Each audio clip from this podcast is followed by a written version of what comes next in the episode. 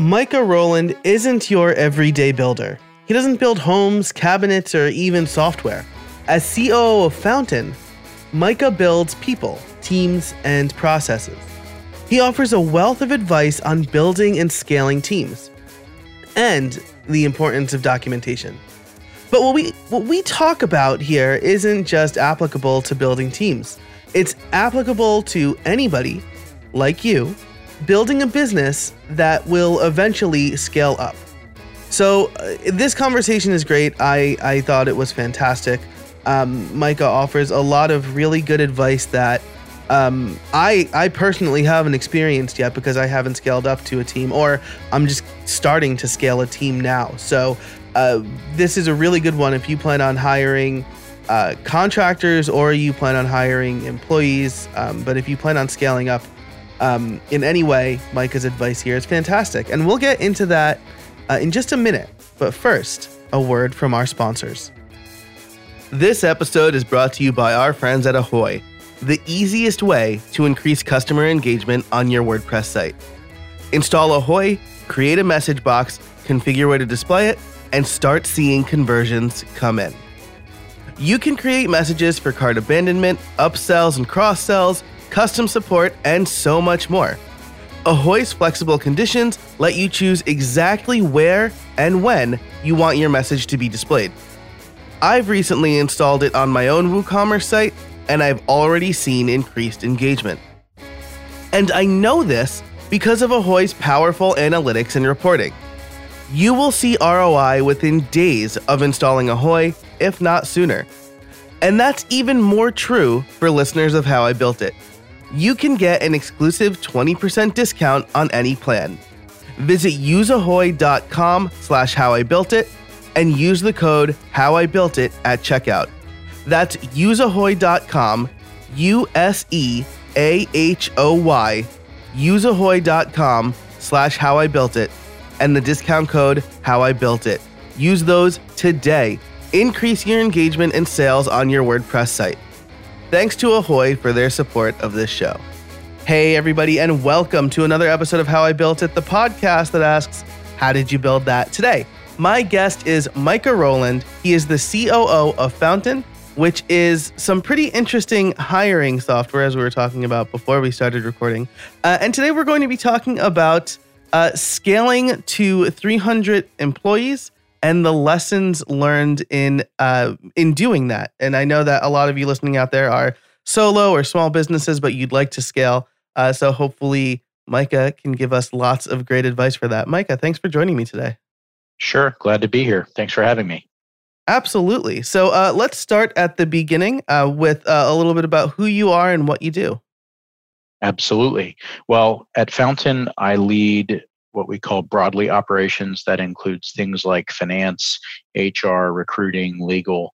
And at our company, it also includes customer success, which is helping our customers to use the software and learn to deliver value for their businesses. So that's what I do here. I've been with the company just shy of a year.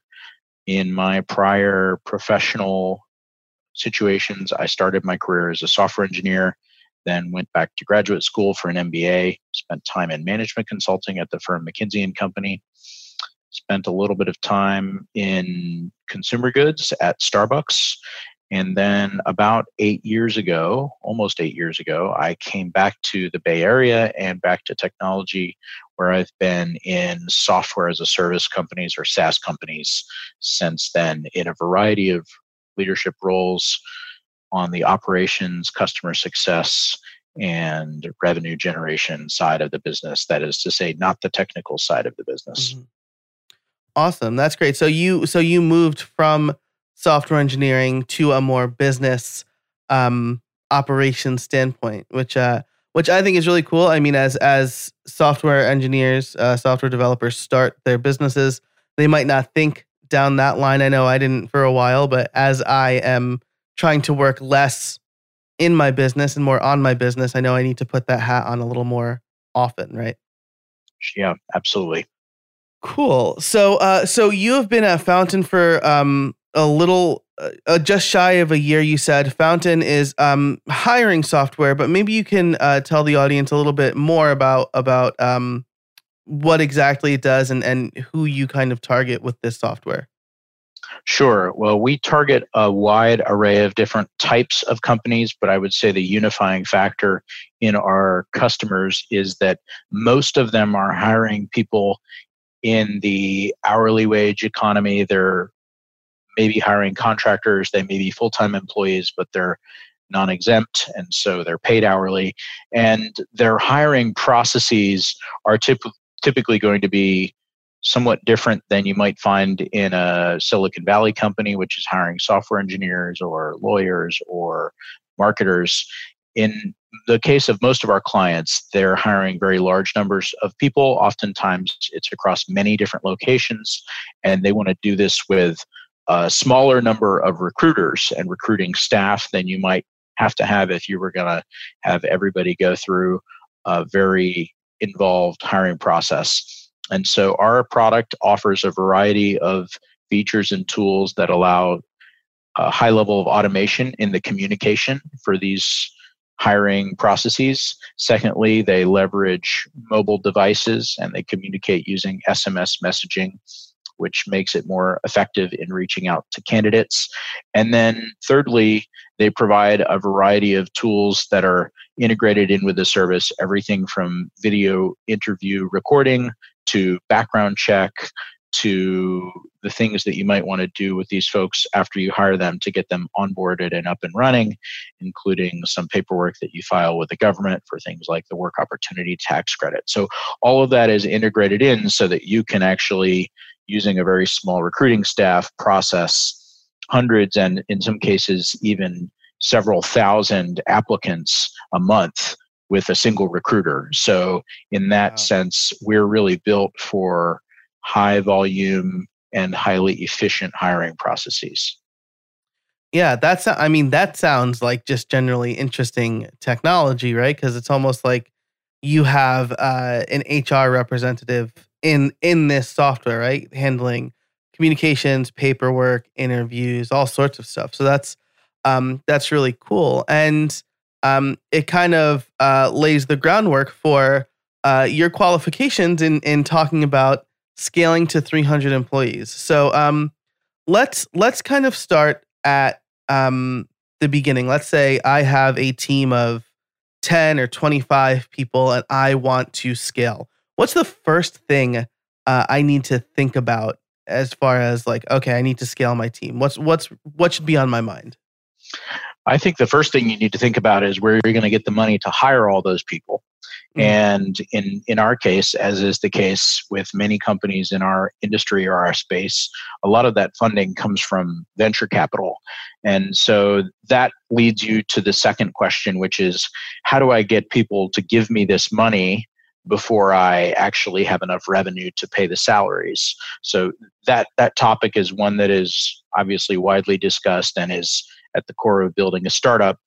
But it really comes down to do you have a business model that is going to allow you to bring people into the company and then to produce and keep revenue with those people that's going to that's going to pay for them over time so that you can hopefully be profitable or if you're not profitable today become profitable yeah so that's actually a great distinction right because if i'm growing slowly if i'm bootstrapped i'm likely not going to scale from 10 to 300 people in one shot, I'm going to scale from 10 to 12 people and then from 12 to 15 maybe.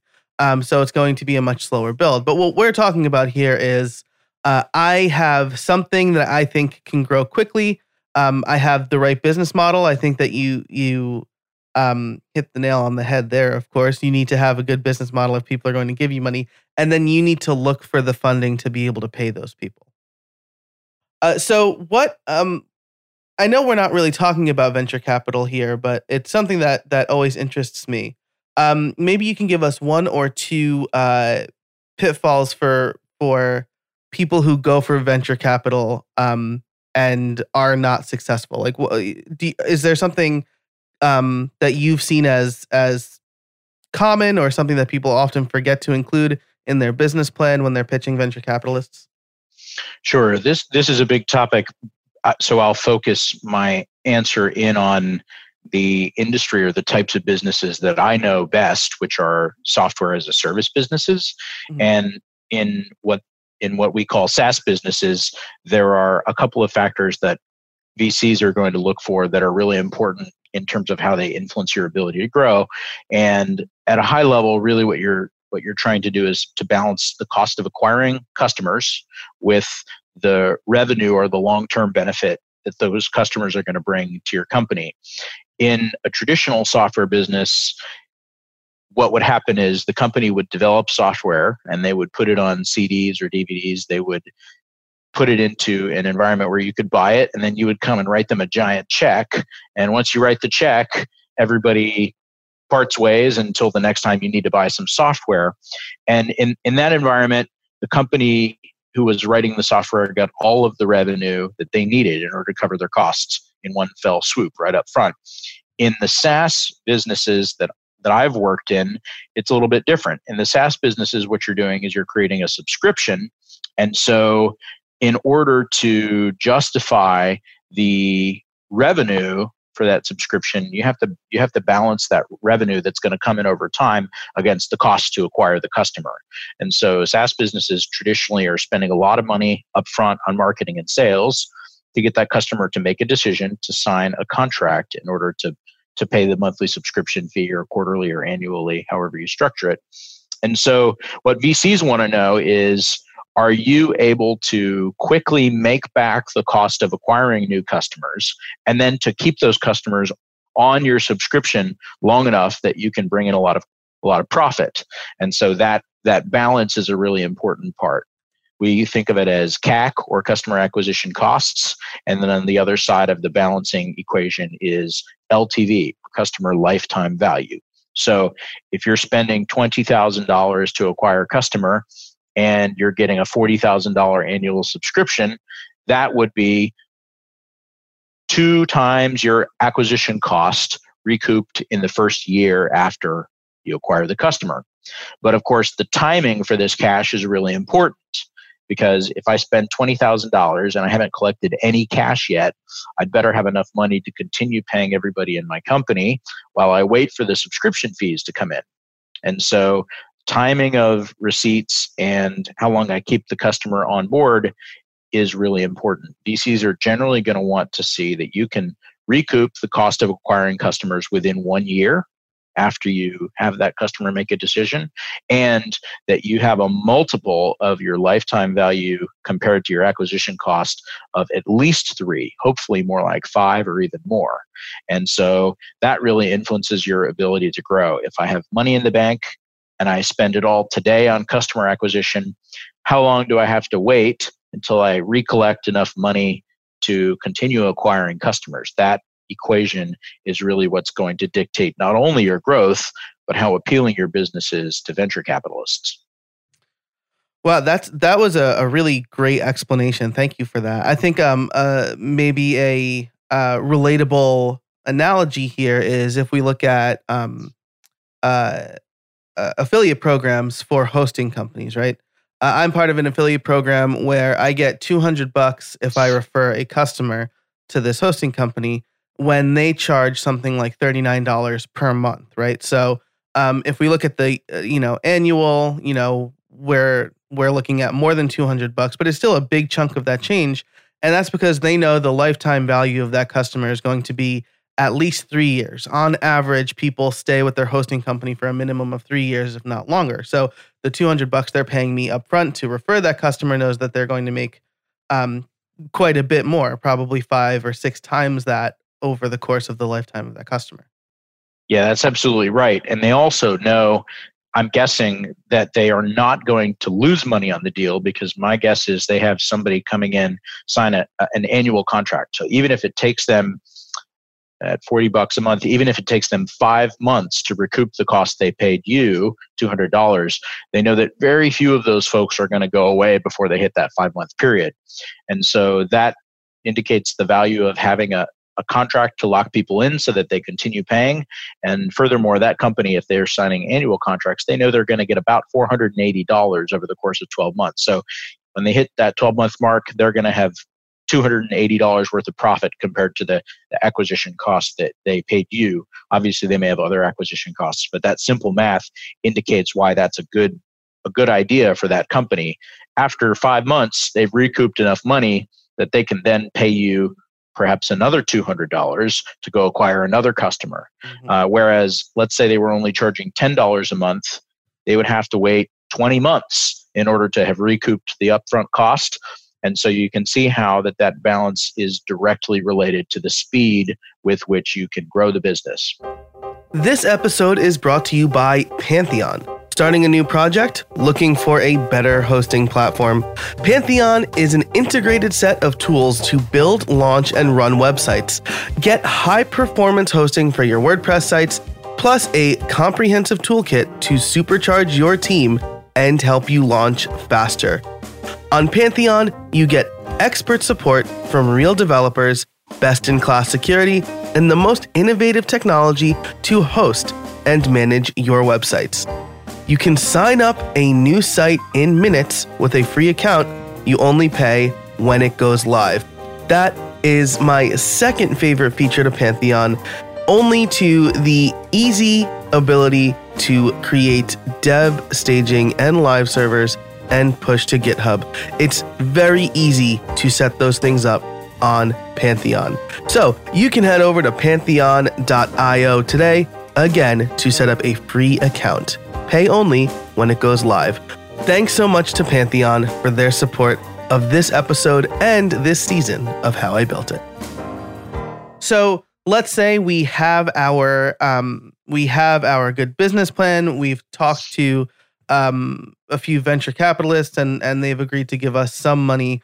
What do we do next? Like, w- like what do we do next when we're ready to scale? Do we say, all right, I'm hiring 300 engineers or uh, i assume there's probably a better process in place than that we should um, that we should consider sure i think different companies will of course want to hire a variety of people for different roles but high level i usually put put staff that is to say employees that you might hire whether they're w2 employees or contract employees i, I bucket them into one of three categories. And those are r&d in a technology business that's really important but r&d is not generally going to be bringing in new revenue directly. Secondly is people who you might think of as being directly related to or responsible for the generation or the sustenance of revenue and then thirdly is what you might call broadly g&a or overhead people who are necessary to run the business but that number of people is not going to change how much revenue you bring in or how easy it is to retain that revenue. So, if you've got a bunch of money in the bank that you've just raised, whether from venture capital or from debt or from uh, some other source, the first question is how am I going to, to spend that money on headcount and other things? Now, for most businesses, hiring and retaining staff is going to be the single biggest line item in their in their in their income statement. Uh, that isn't true always, but uh, people are generally going to be the highest expense line item in a software business, for instance. And so, if you're building a software business and you're thinking about how to how to grow and how to scale, it's about distributing the dollars that you have across those three high level categories. I might want to spend to hire more marketing and sales staff, which is going to grow my business over time. And that's always something that's important. I might want to spend to hire more customer success and support staff, which is going to be necessary to ensure that I keep the customers that I've got. This is particularly important in a subscription business like the ones that I work in. Although one might argue that it was less important in traditional software businesses because to revisit our earlier example, if you came into the mall and you paid me $500 for a box with CDs in it, then I've already got your money. Even if the mm-hmm. software turns out to be bad, I don't have to go collecting a subscription. I right. do have to think about selling you more CDs two or three years down the road yeah. when you're in the market again. Um, and so then on the overhead side, you've got to have people to do things like pay uh, pay your payroll uh, handle facilities and do all of the other things that make a business tick as well as again r&d to move the business forward so it's really about understanding what balance of those three things is necessary in order to grow the business short term. That's generally going to be sales, marketing, customer success. Secondly, make sure that you're not mortgaging your business for the long term by continuing to invest in r&d which is something that's always important for tech companies and thirdly make sure that you can kind of keep the lights on with g&a or overhead do you find that uh, people generally uh, overhire one type of um, employee or underhire you know like I, I feel like at least in the wordpress space um, uh, uh, until recently there hasn't been a, a big focus on customer success. Uh, you know, it's it's we want to get as much as many dollars in the door. Uh, so I'm going to hire the, the developer. I'm going to hire the salesperson. Customer success can come later when we're making money. Right. I think it's very it's very challenging to understand in a business before you have a lot of history, before you have a lot of repetitions of the customer lifecycle. It's very difficult to understand what is the service model that's going to allow us to keep these customers on at a certain rate, right? So if I say, hey, Joe, that guy you referred to your hosting company, they pay you 200 bucks. How long is he going to be paying the subscription fees? Well, if you just started the hosting company, it's very difficult to have a, a an answer that you're confident about. And if I further ask you, Joe, how many support staff do you need in order, in order to ensure that that guy is going to stay on your platform and pay your hosting fees for at least three years? An even more difficult question to answer. And so I think the difficulty of answering that question is one that can certainly be resolved over time. You don't always want to wait until you have the answers. And so companies tend to try and invest into staff to solve problems that they see coming up and infer from customer decisions that happen at every stage what future customers are likely to do. So I think customer success and support is one area where it can often be difficult. And I think the tendencies of companies is that they may underhire there because those functions are often seen as more of a, a cost center than they are a direct revenue driver. And because the default for a customer is we're going to keep billing them and so it can be the default for the business to assume that you don't need customer success to keep them on. I, I think that that perspective has been shifting over the last few years as customer success as a discipline has become more mature and more well understood and there are regular understandings around metrics that you need to drive and, and measure but it is still a challenge largely because the value for money equation that every company is looking to balance properly, which is to say, you're paying me money every month, and what I expect in exchange for that is value. That's a very intangible thing. And because value is sort of different for every customer, it can be difficult for companies to balance it correctly. Uh, so I, I used to always, when I was talking through and explaining this uh, this balance and how we thought about it in a previous role where we were onboarding lots of employees, I would say that value for money equation can be explained uh, around some simple examples that we might all understand. So if I ask you, Joe, what kind of car do you drive? I drive a Ford Fusion. Okay, so Ford Fusion, and I said, okay, Joe, you're paying me a monthly fee for your Ford Fusion. Let's say it's 300 bucks a month, and if if I ask, um, Joe, I want you to pay $350 a month instead.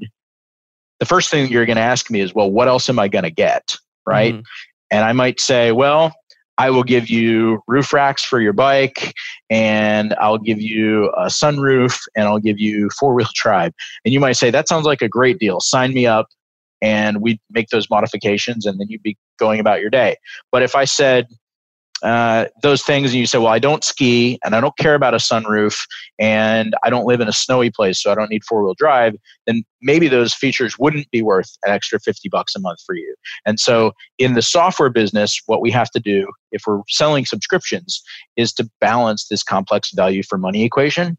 And that's a real challenge. It's different for every business and it's much more complex than getting somebody to make the decision to sign up for the the subscription in the first place. So customer success, I think, is one challenging area where businesses often don't get it right immediately and have to work towards an answer. The other that I think is really really challenging is is in the product and engineering side of the house because there you're always looking to optimize for something that is pretty far in the future at least in the world of startups which is what do we need to build and how do we need to maintain it over the future to enable continued growth not just the growth that we're going to get right now with the feature set and the software that we've got today. And that involves a different sort of prediction around understanding what the market that you have today might value in the future and what the customers that you haven't yet acquired but are hoping to acquire in the future will need in order for you to get them to pay you subscription services. So I'd say that in some regards, that's an even more challenging exercise to go through. And so in most in most cases companies are kind of taking a leap of faith in order to decide how many engineers or how many product managers or how many other staff on that side of the r&d portion of the business they're going to hire. Yeah wow that there's a, so there's a lot of information to unpack there right? And i feel like uh, i feel like you're talking to me right now directly because i just launched my own subscription service in the form of memberships for my online courses uh, and I, you know, the content I have now is enough to get people in the door. But a year from now, I bill annually. A year from now, have I added enough, uh, enough extra content for them to be like, yeah, this is worth it for another year? Um, or what content do I need to add to get new people in the door? Like you said, um, it's a, a smaller operation for me, at least right now. But uh, it's definitely something that's that's been top of my mind since launching memberships.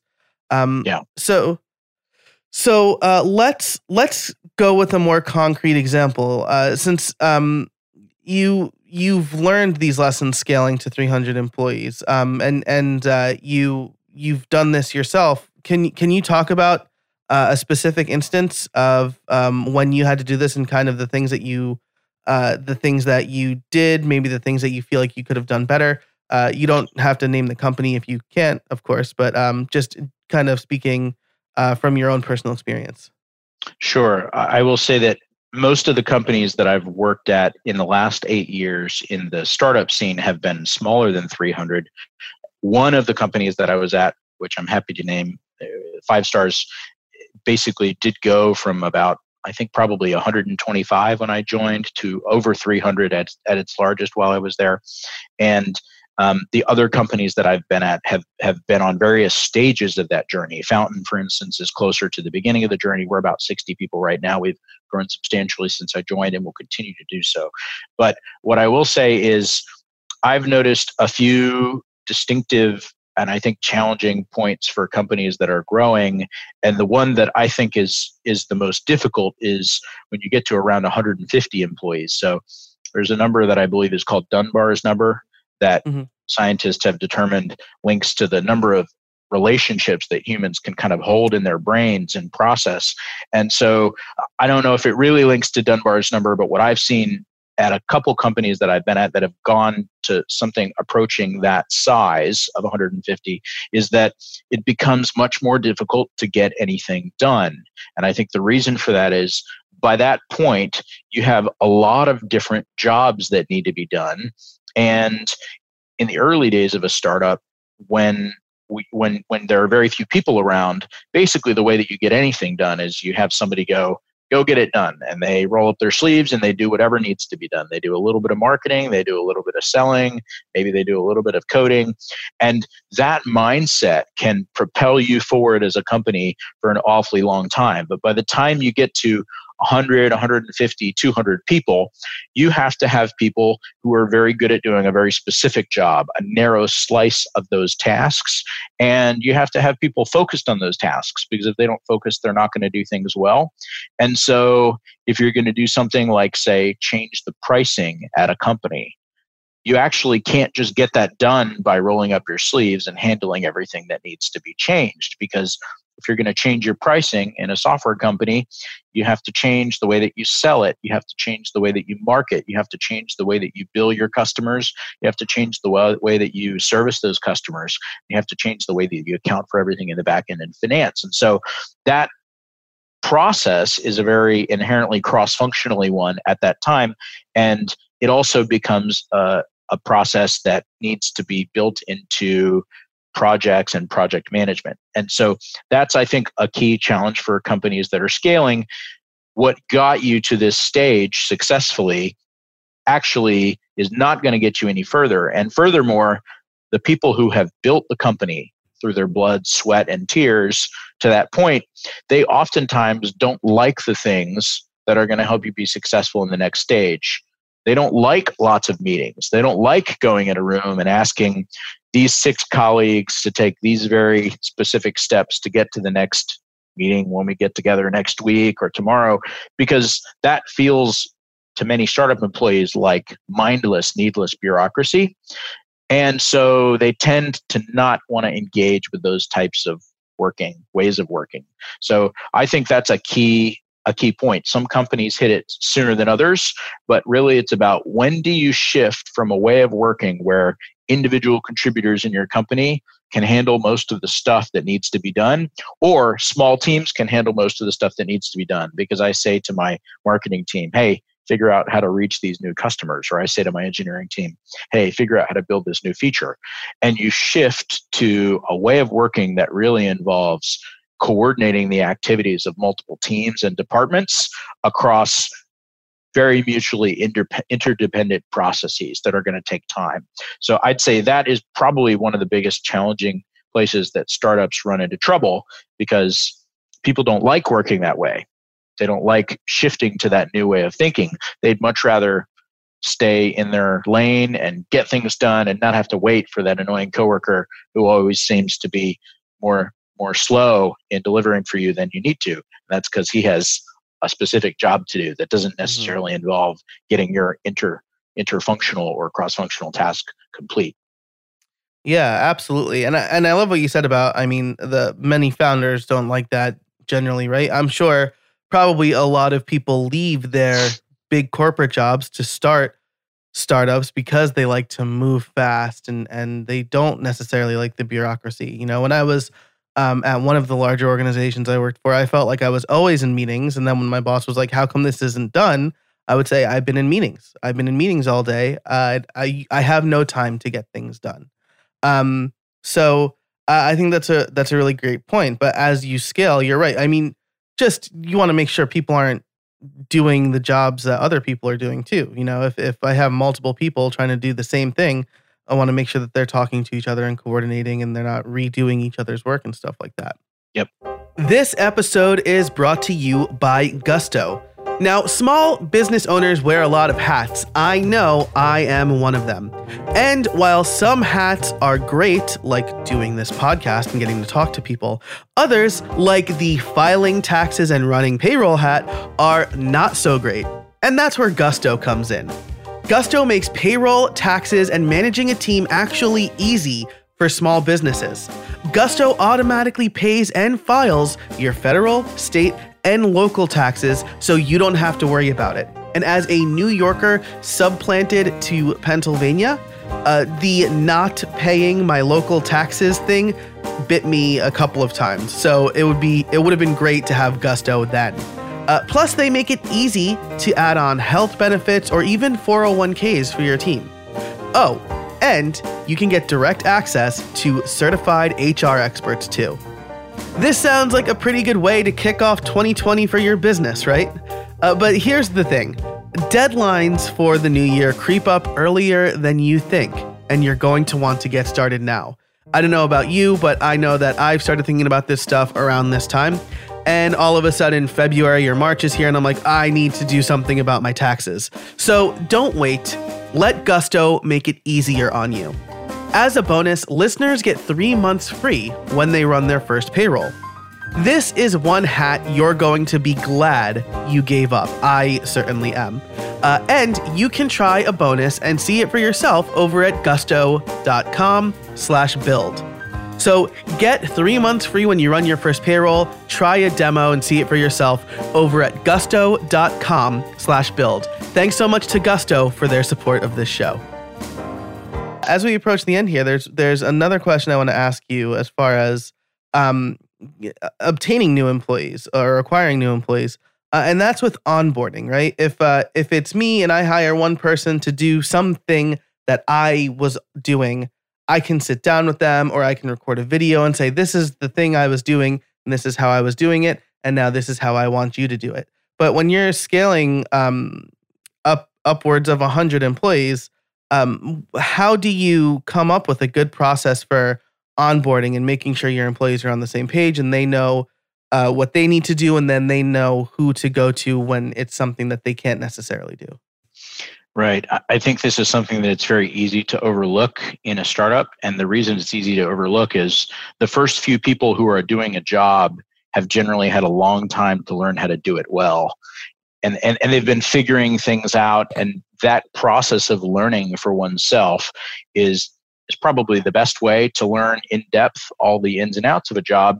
But that's not what you want somebody who is the eighth person to do that job mm-hmm. to go through. You want to actually help them to move through that process much more quickly because it's more efficient for the business, it's less frustrating for them. But by the time you get to there, that that eighth person it isn't always the case that the business has built a very robust set of training materials and training processes. And it isn't necessarily the case that the person who is responsible for leading that little operation, whatever it is, is naturally good at training and onboarding because teaching and coaching for a specific job skill is something that some managers are naturally quite good at and, and others it isn't their strength. They're better at other parts of the management equation. And so i think the right way for businesses to be cognizant of this is to make sure that they are able to help their employees especially those employees who are in a managerial role invest time in documentation and invest time in building assets that those employees can refer to as they're going through the learning process and a structure for the things that they need to learn. So I think the the the parts of the business that generally get this right the most effectively and the earliest are sales especially and, and marketing with specifically with respect to what we often call sales development because those employees need to learn a very specific set of content in order to be effective putting that content to work in their job, which is to bring in new revenue. Um, and so uh, those processes are also generally very well understood.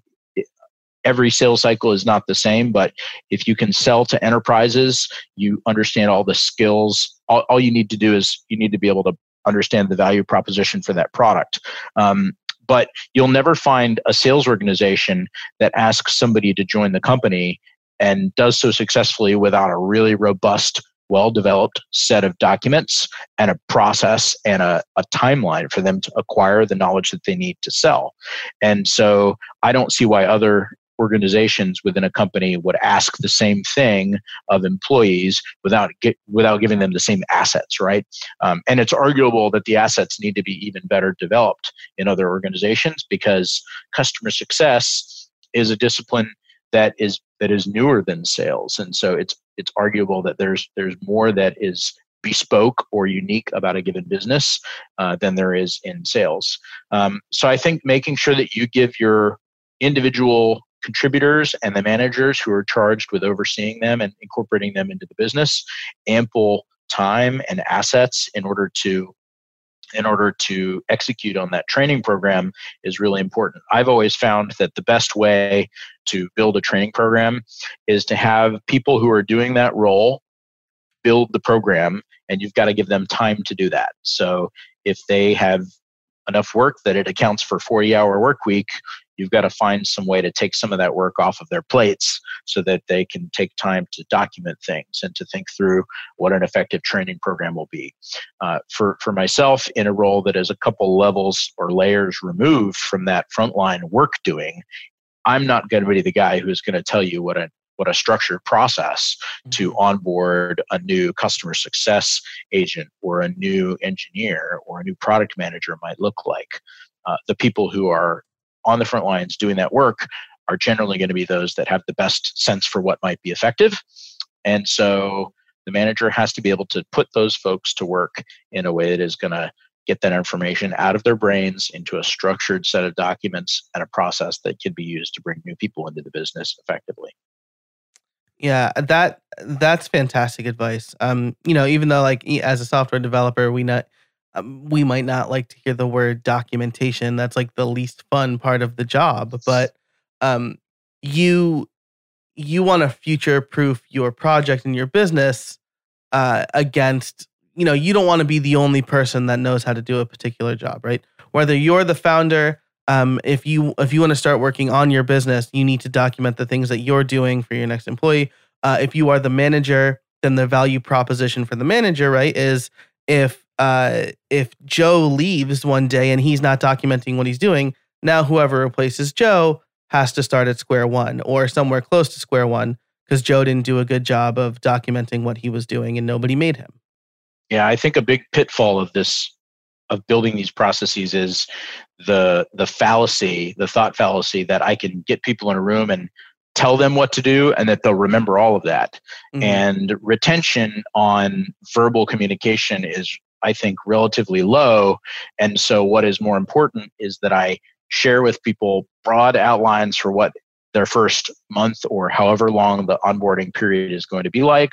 And then I can give them documents that will show them the structure of the way the timeline is going to be broken down and the different content modules that they're going to have to be able to absorb and the work contexts they're going to need to be able to put those pieces of knowledge to use in and then give them enough reference material that as they're starting to do the job in the introductory phases they have something to draw on and some place to go to in order to get questions asked or questions answered that they may may not be able to answer themselves. So it's it's very easy for me as a as a a work manager to think I'm gonna I'm gonna I'm gonna onboard them. I'm gonna go talk to them a bunch, but that is not a good way of onboarding somebody. Companies have to invest the time and resources to build processes, documentation, and also to build structured relationships with coworkers so that they know who the right person to go to in order to get answers if if they're in that process and the reference material they have doesn't have what they're looking for yeah that's that's a great point right i think it's something like verbal communication has about a 10% or maybe it's like a 20% retention rate doing something is a 95% retention rate i know these yeah. numbers because i used to give a talk a bunch about this um, but uh, on top of that, like you said, you do need to tell your employees, like, hey, these are the people you should talk to and encourage them to. In my first job, I was afraid to ask my coworkers questions because I didn't want to make it seem like I didn't know what I was doing. By the time I got to my uh, the most recent job I had before I left and, and became self-employed, I would try, you know, I would spin my wheels for an hour at best before um, asking a, a coworker, "Hey, how do I do this?" Because time was literally money in that company. I worked for an agency, and so um, you know, encouraging employees to say, "Hey, you should be able to go to your coworkers and ask questions and uh, help you. They can help you learn the job better." I think that's really important as well. Yeah, absolutely. So awesome. So we are at um, we are just about at the end here, and so I need to ask you my favorite question, uh, which is, do you have any trade secrets for us? Uh, trade secrets. Uh, I think my main trade secret is always rely on people who are closest to the work that's getting done if you want to understand how to do it well how to do it better how to improve it or how to change it. It's very very easy for me because i like most people out there i think of myself as a hard worker and i probably think of myself as a reasonably smart guy to think that i know the answer to a problem that i might might arise. But usually that's not the case. Usually I need to be actually relying upon t- people in the teams that I'm charged with leading in order to get a deeper understanding of the problem, propose a potential solution, and help work through that solution and implement it. So it's it's very easy to fall into this fall into this fallacy and believe that I know what needs to be done and I can tell somebody what needs to be done but actually that is usually a recipe for disaster because the longer I've been in leadership roles, the less I've been asked to do some of this work myself. And therefore, the more I need to rely on people who actually know what they're doing. So that's my number one trade secret is, is uh, don't fall into the thought fallacy as a, as a leader or a manager that you know how to get something done. Rely on your team and they will uh, if you put them in an environment where they can be successful and you let them know your expectations, they will be people who can bring you forward to the best outcome. I love that. That's fantastic advice. I've always said um, of managers, like if your employees look good, you look good. Uh, I think that's something that um, is is hard for people to learn. But um, you know, if you're helping your employees and you're relying on them, I think that's really cool. Uh, I'm going to share one story I learned about the Walt Disney Company, one of my favorite companies to tap the well on. Um, specifically at Walt Disney World, they have a very efficient process for their laundry. Uh, they have three sets of laundry for every room on property the ones that are on the bed, the clean ones that are en route to be put on the bed, and the ones that are dirty. Your process can't break down because there's no wiggle room. Uh, to improve their process, they actually talked to the people on the factory floor, moving the sheets around and things like that. And one of the things they learned was that uh, the one of the hooks that they were using to grab the clean sheets was too sharp, and it was ripping sheets. And uh, they learned that from people who were on the floor, and they were able to uh, like reduce costs by something like fifteen or twenty percent. Uh, just by listening to their employees and replacing the hook to one that wouldn't rip the sheets. So um, that is a point that hopefully drives home what you were saying. Always rely on the people who are closest to the work that's getting done. Absolutely. I love it. So awesome. Well, Micah, thank you so much for joining me today. Uh, where can people find you? Sure. The easiest place to find me is probably on LinkedIn. You can find Fountain on LinkedIn and you can find my profile there. If you happen to look me up and want to connect, feel free to do so. Please make sure in your connection request that you mention this podcast because I get a lot of invites that come from folks that I haven't met, and I try not to accept all of them unless I have some context. Fantastic. I will link to both Micah and Fountain uh, in the show notes for this uh, for this episode, which can be found over at howibuilt.it. I'll include a lot more uh, reasonable stuff in the show notes as well. So, Micah, thank you so much for joining me today. I really appreciate it. Cheers. Thanks, Joe. Great to be with you. Thanks so much to Micah for joining me today. Uh, his advice about maintaining relationships, like he talks about Dunbar's number, um, how to measure customer success and support, uh, how we should invest time in documentation uh, and assets that employees can reference. I mean, that's such a big one. Um, I know from from my previous experience uh, working at other companies, uh, that was um, a lot of time that seemed wasted. Right, that um, I was taking man hours um, from another employee for them to train me on something, even though later I would just have to bother them again. Right, so investing time in documentation. Uh, and I absolutely loved his trade secret. Always rely on the people who are closest to the work that's getting done. Uh, we see that in extremely successful companies, right? Um, Walt Disney World, for example, uh, talks to their employees on on the front lines on how they can improve their processes. So, just just fantastic advice all around from Micah. Uh, so definitely be sure to check him out. Check him out uh, as well as our sponsors. So thank you to our sponsors, Ahoy, Pantheon, and Gusto. You can learn more about them and everything we've talked about over at the show notes for this episode uh, over at howibuilt.it slash 142. Now, I've been doing podcasting for a long time, and if uh, if you want to start a podcast, right, we're getting towards the end of the year. January is a great time to start new projects, new year, new you, new projects, stuff like that. Um, I am currently working on a course called Podcast Liftoff, where I take you through the whole process of determining a topic and a format, uh, determining the right equipment and the process for recording, uh, and then how to record and launch your show.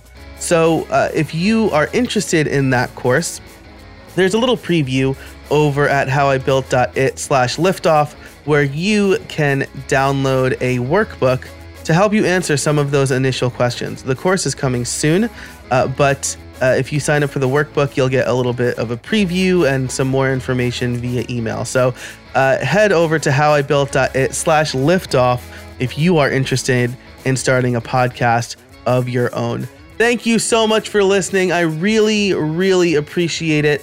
Uh, I know that there's a lot of things that are uh, pulling for your time, and the fact that you're willing to spend 30 to 40 minutes with me every week uh, is something that I deeply appreciate. So thank you again. And until next time, get out there and build something.